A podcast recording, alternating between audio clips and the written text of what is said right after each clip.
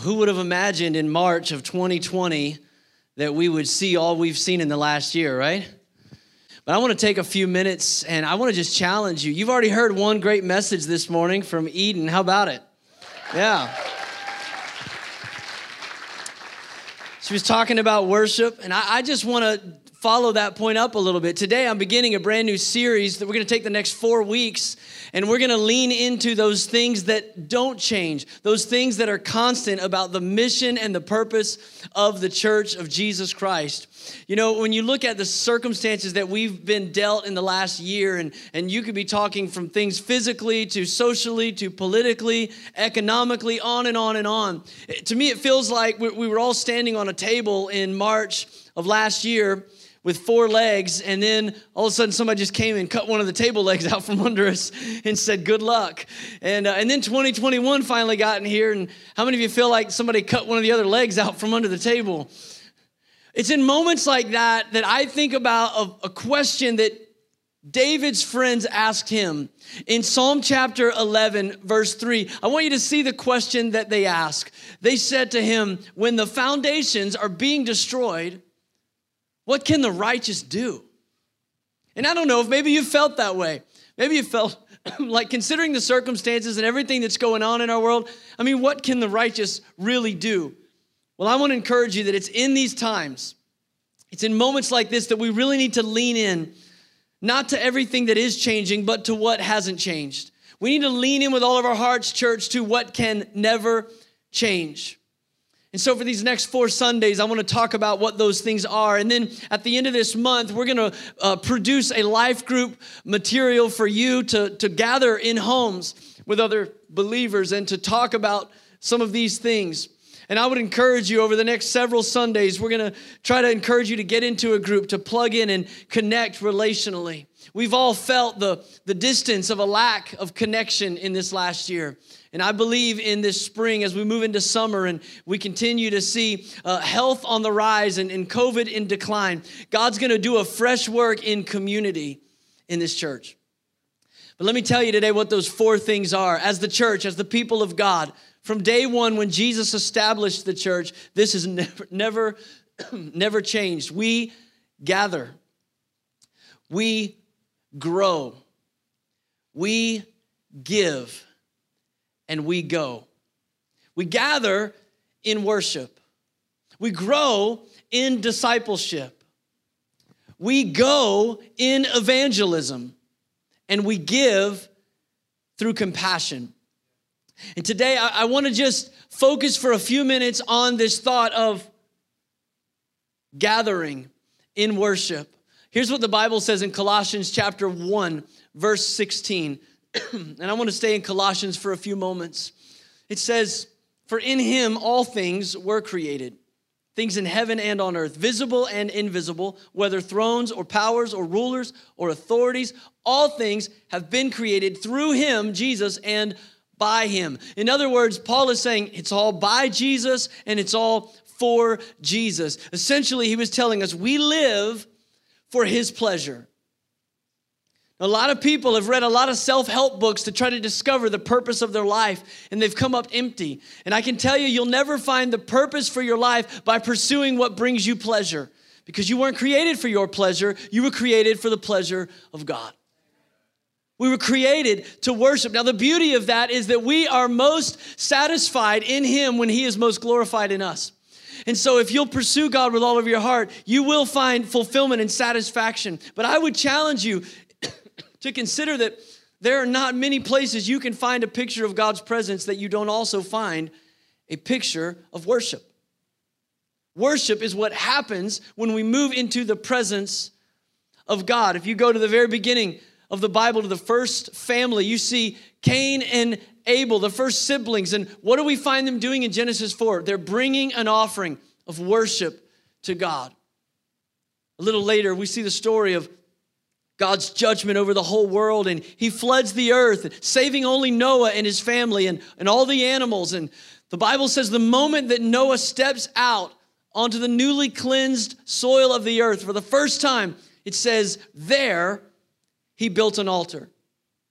The moment he experienced a, a renewal and a work from God, he built an altar. The first time that God appeared to Abraham and said, I'm going to give you this land as an inheritance for you and for your people, the Bible says there, Abraham built an altar.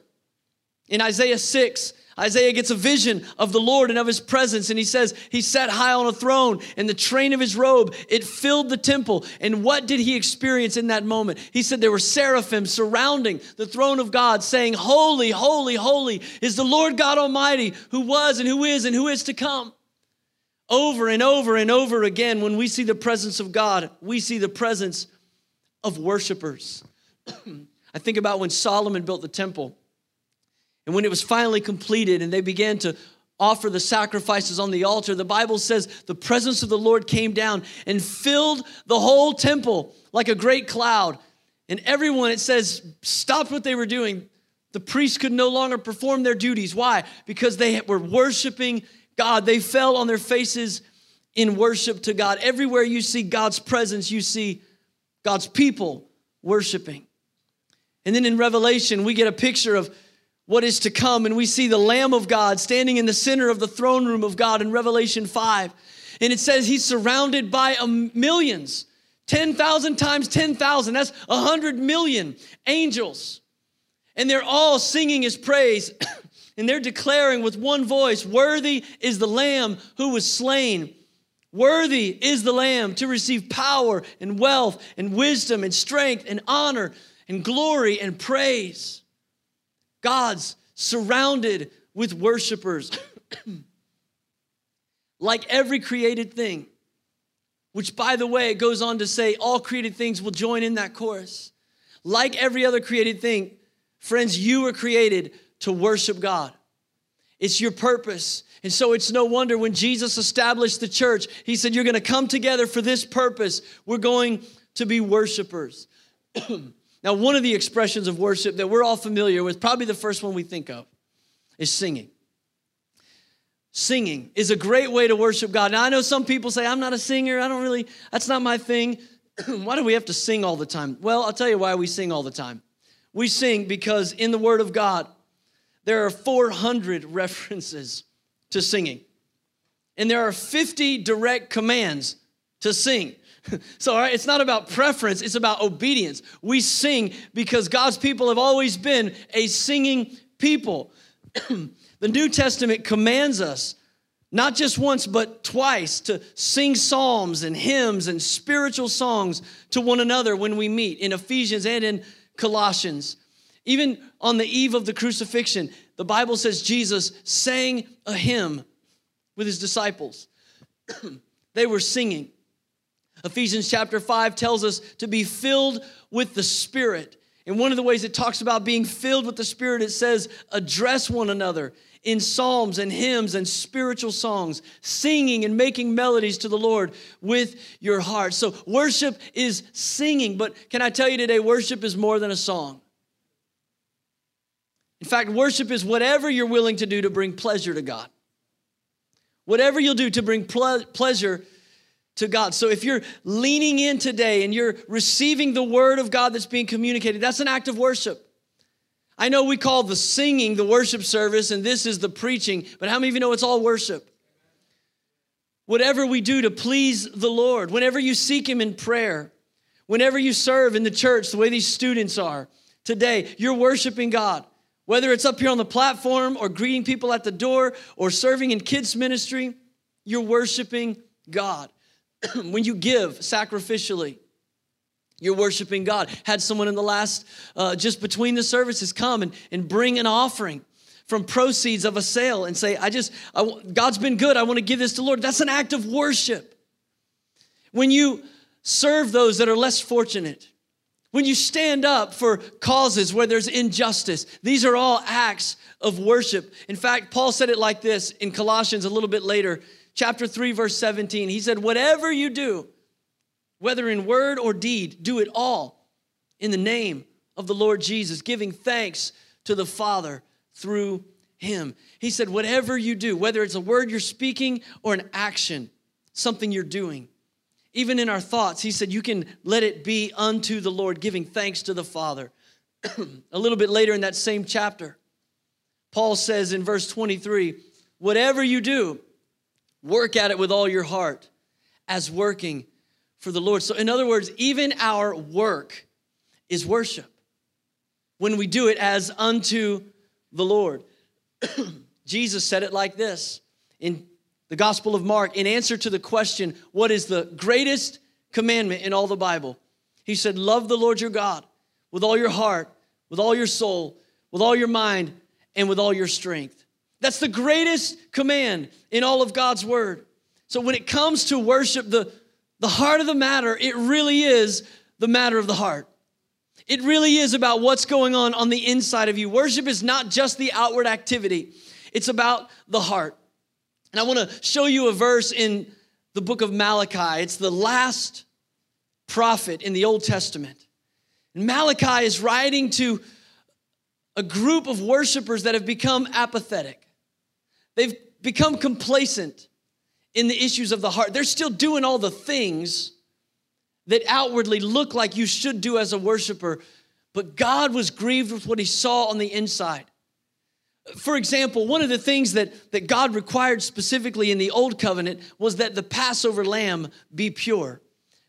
Because that lamb was a shadow of Christ, who would be the fulfillment of our great sacrifice. And so God gave very specific instructions that when you get a lamb, it needs to be a lamb without blemish.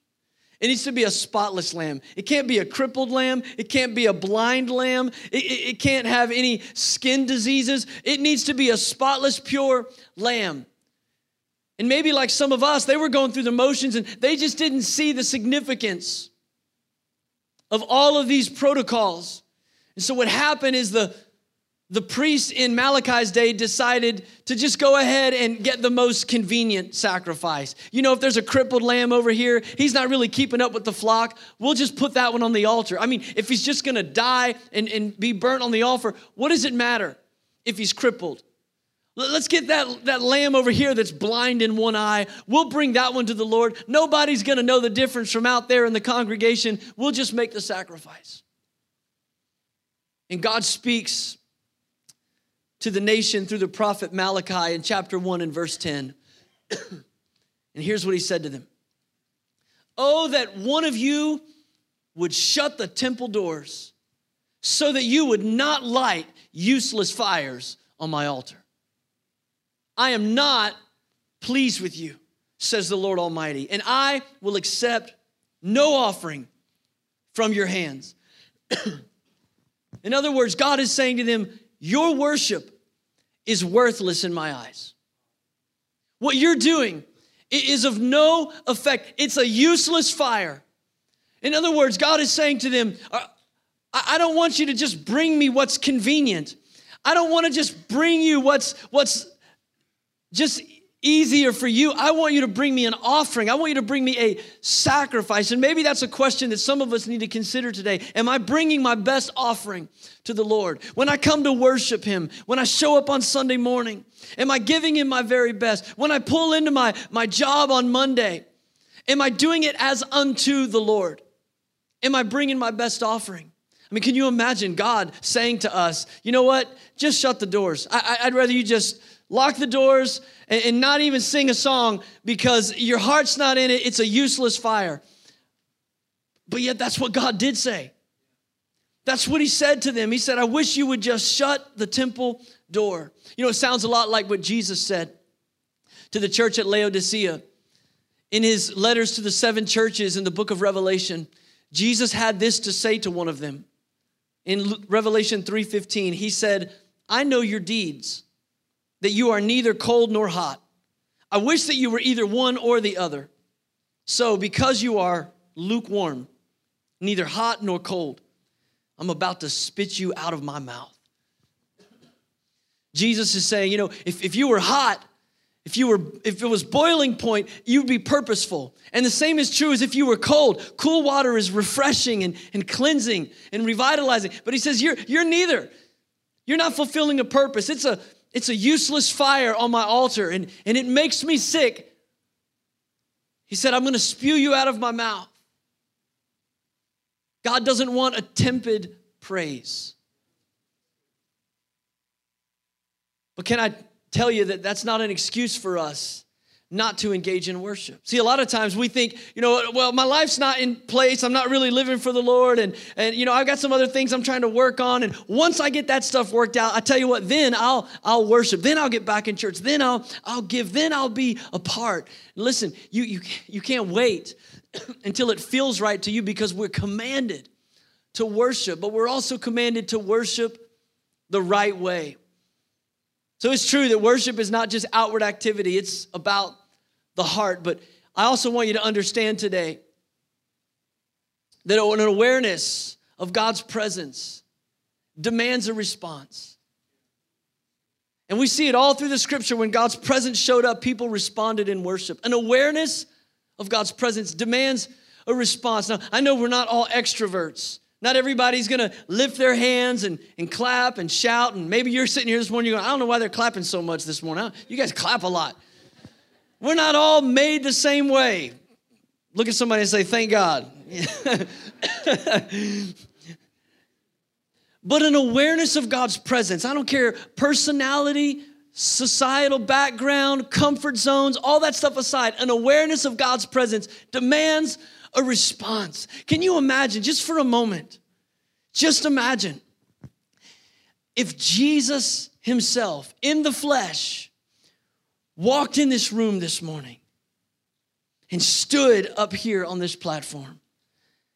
I dare say there wouldn't be a dry eye in the house.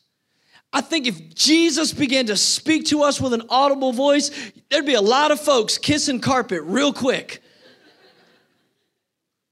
But how many times are we unaware of the presence of God? Or a more scary thought, we are aware that God is in this place, and yet our heart is not responsive. Church, we've always, always been about this. We gather to worship our God. Jesus said it like this He said, out of the overflow of the heart, the mouth speaks. In other words, if God is doing something in your heart, it ought to manifest in your vocabulary. Let the redeemed of the Lord say so. There ought to be something that comes out of you. Jeremiah said it like this He said, When I tried to contain your word, when I tried to keep it in, it was like fire shut up in my bones. I could not contain it. In other words, when the gospel of Jesus Christ radically changes your life, Getting you to say amen should not be the challenge. Jeremiah said, I can't stop testifying. I can't stop sharing the good news. When the gospel changes your life, it ought to change your language. David said it like this in Psalm chapter 40. He said, The Lord picked me up from the miry pit. He put my feet on a firm foundation. He's talking about salvation. And in describing what happened at the moment that God saved him, in verse three, he says these words He says, He put a new song in my heart, a new song in my mouth, a hymn of praise a song of joy. Many will see it and they'll fear and they'll put their trust in the living God. David was saying, when, when, I, when I experienced salvation, I opened my mouth and I began to testify, and that impacted other people. Did you know your worship is evangelistic? he said, Many are going to see it and they're going to fear and they're going to put their trust in God. I want to ask this worship team to come back up here and and join me. I want to just challenge us today with this conviction. God has called us to be participants. You know, the longest book in the Bible, it, Psalms, is an exhortation to worship. It's a call for us to engage. There's a lot of different ways you can respond to God. In fact, in Psalm 95, it mentions several ways that, that you can respond. Let, let, me just read some of these to you. It says, Come, let us sing for joy. That's an appropriate response to God. Let us shout aloud to the rock of our salvation. Come on, how many of you know it's okay to shout sometimes? Yeah, can I, can I get a shout from the choir over here? it says in verse 2 let us come before him with thanksgiving.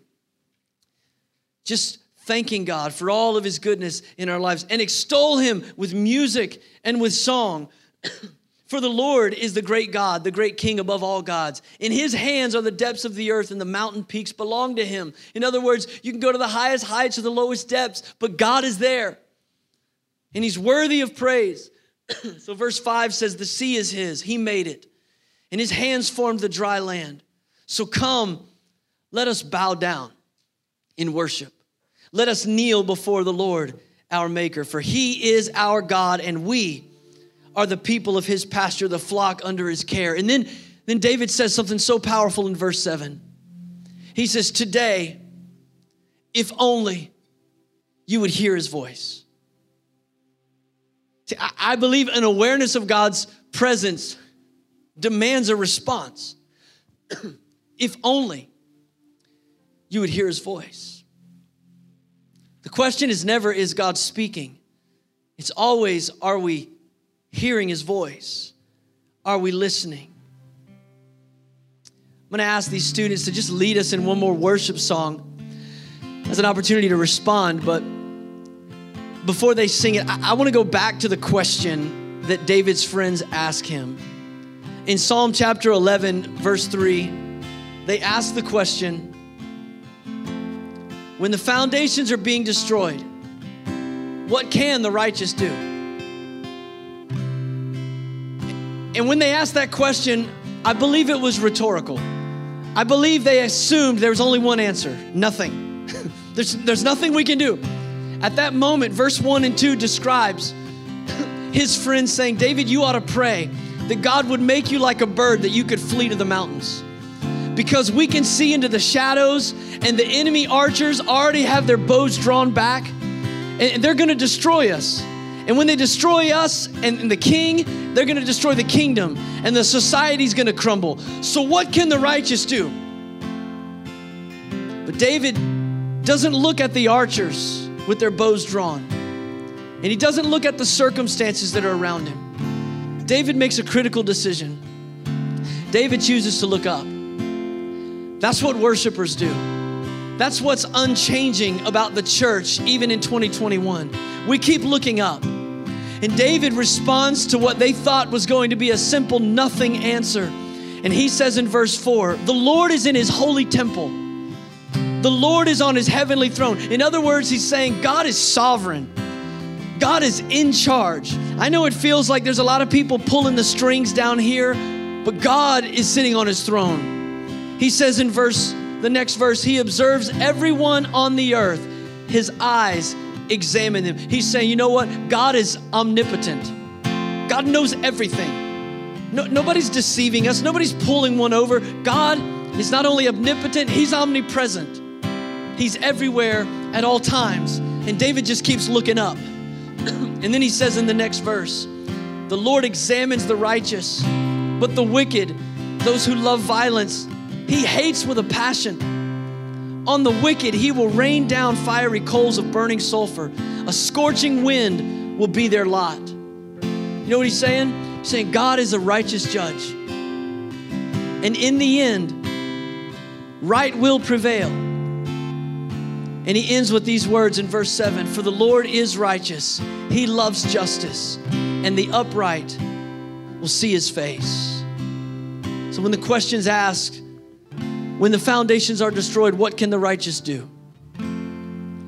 If David had bought the deception and believed, well, nothing, he would have never stepped out from the battle lines and faced Goliath.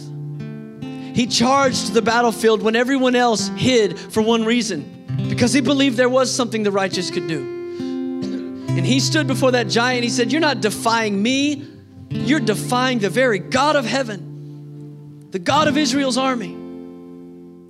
And I don't know what you're up against or what changing circumstances have weighed you down, but I want to challenge you to look up, to look up and to recognize that what we're doing in this moment is the very thing that God called the church to do. So, would you stand with us all over this room?